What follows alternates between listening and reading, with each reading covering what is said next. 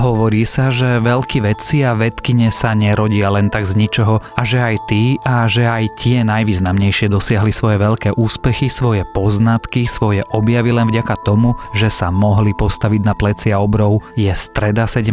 októbra a počúvate Zoom, denný vedecký podcast denníka Sme a Rádia FM. Ja som Tomáš Prokopčák a ak chcete jeden jediný príklad predchádzajúcich tvrdení, pokojnení môže byť nemecký fyzik Gustav Kirchhoff.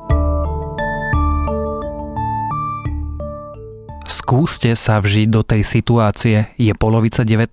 storočia, veda už má sformované svoje základy, no v mnohom stále pripomína skôr alchymiu ako chémiu, skôr náhodné hadanie ako skutočné vedenie a jedným z najzaujímavejších odborov je skúmanie elektrickej energie a jej správania. Mladý Gustav Kirchhoff sa narodil do relatívne dobre situovanej rodiny, čo mu umožnilo študovať na školách. Vzdelanie získal na univerzite v Königsbergu, čo je dnešný Kaliningrad a keďže mal šťastie, jeho učiteľmi sa stali Karl Gustav Jakob Jakoby, ktorý položil základy teórie čísiel či eliptických funkcií, ale údajne aj taký sám veľký Karl Friedrich Gauss.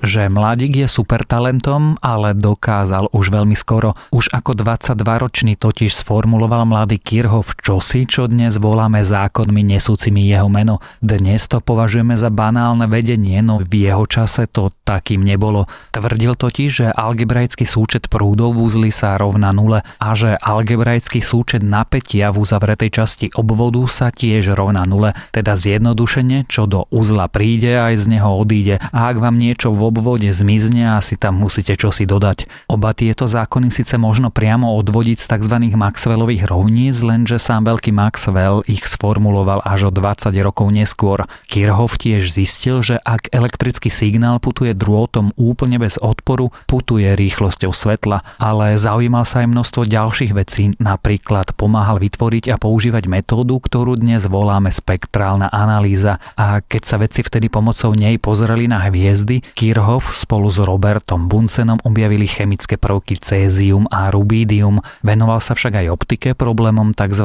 čierneho telesa, riešil práve Maxwellové rovnice pre rôzne prípady a na sklonku života sa stal váženým členom rôznych učených spoločností. Gustav Robert Kirchhoff zomrel 17.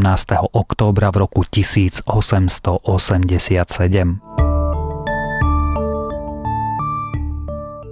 Ďalšie správy z vedy. Výbuch sopky väzu vyparil ľuďom krv, potom im vybuchli lepky. Ukázala to nová analýza kostí a kostrových pozostatkov na mieste dávneho mesta Herculaneum. Takmer všetci v meste pri výbuchu vulkánu zahynuli.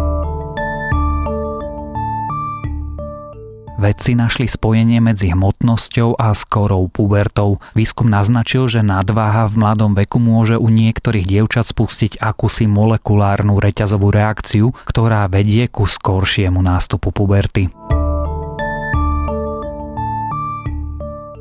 Pracovné miesta, ktoré umožňujú zamestnancom sedieť a aj stáť popri práci na počítači, nie len, že redukujú čas strávený po sediačky. Nový výskum ukazuje, že majú pozitívny dopad aj na pracovný výkon a na psychické zdravie ľudí.